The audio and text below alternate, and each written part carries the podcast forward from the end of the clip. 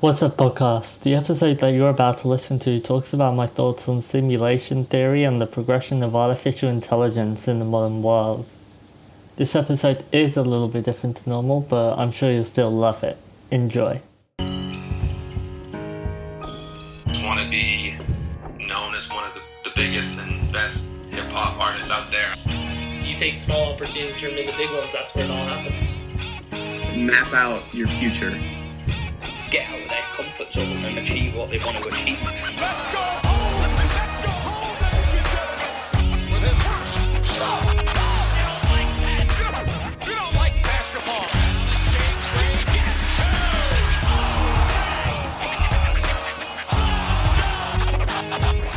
Are we living in a simulation, or are we living in reality? This is the question which seems to be on everyone's mind right now. As of this moment, as a human race, we are able to create artificial intelligence. But with every day that we progress, we are one step closer to developing fully autonomous AIs that have the capabilities to think and act for themselves without human intervention.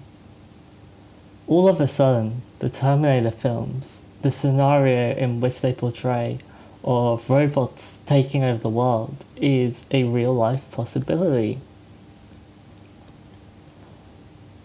Essentially, many, many, many people believe that we are on the verge of creating extremely powerful supercomputers that have the power to start generating simulations. If this happens, we will literally be able to create simulations of reality. For those of you who grew up in the like 2000s era, it's basically like The Sims. It will be populated with simulated people who are conscious, but do not know that they are simulated. They believe it's reality. Because of the artificial intelligence, we will one day have the capability to run simulations of history with different variations to see how things play out. For example, future war scenarios, political referendums, and much more. But likewise, for the more average citizen, they can also create simulations. And so you could literally see what would have happened if you asked out your high school crush, or moved to another country, or anything else that you have been wondering. All of a sudden, the question of what if is eliminated. Computer power is improving with every single passing day and it is only a matter of time before we are technologically capable of running simulations ourselves. Whoever creates these simulations, it's fair to assume that they'll create a lot. And the people in those simulations could end up creating a lot themselves. And so there is ultimately an infinite number of realities that can be created by one single simulation. Once more, these simulated realities would be populated with conscious beings as if it was real. And given that there is only one base reality, the chances are almost certain that we are currently living in one of those simulated realities.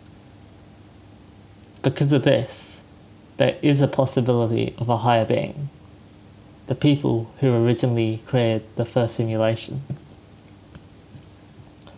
So essentially, what that means is that either the original humans did not become extinct because of a catastrophic event, so for example, humans did not get wiped out because of war, or alternatively, we are in fact being simulated by another species, thus proving the possibility of extraterrestrial life.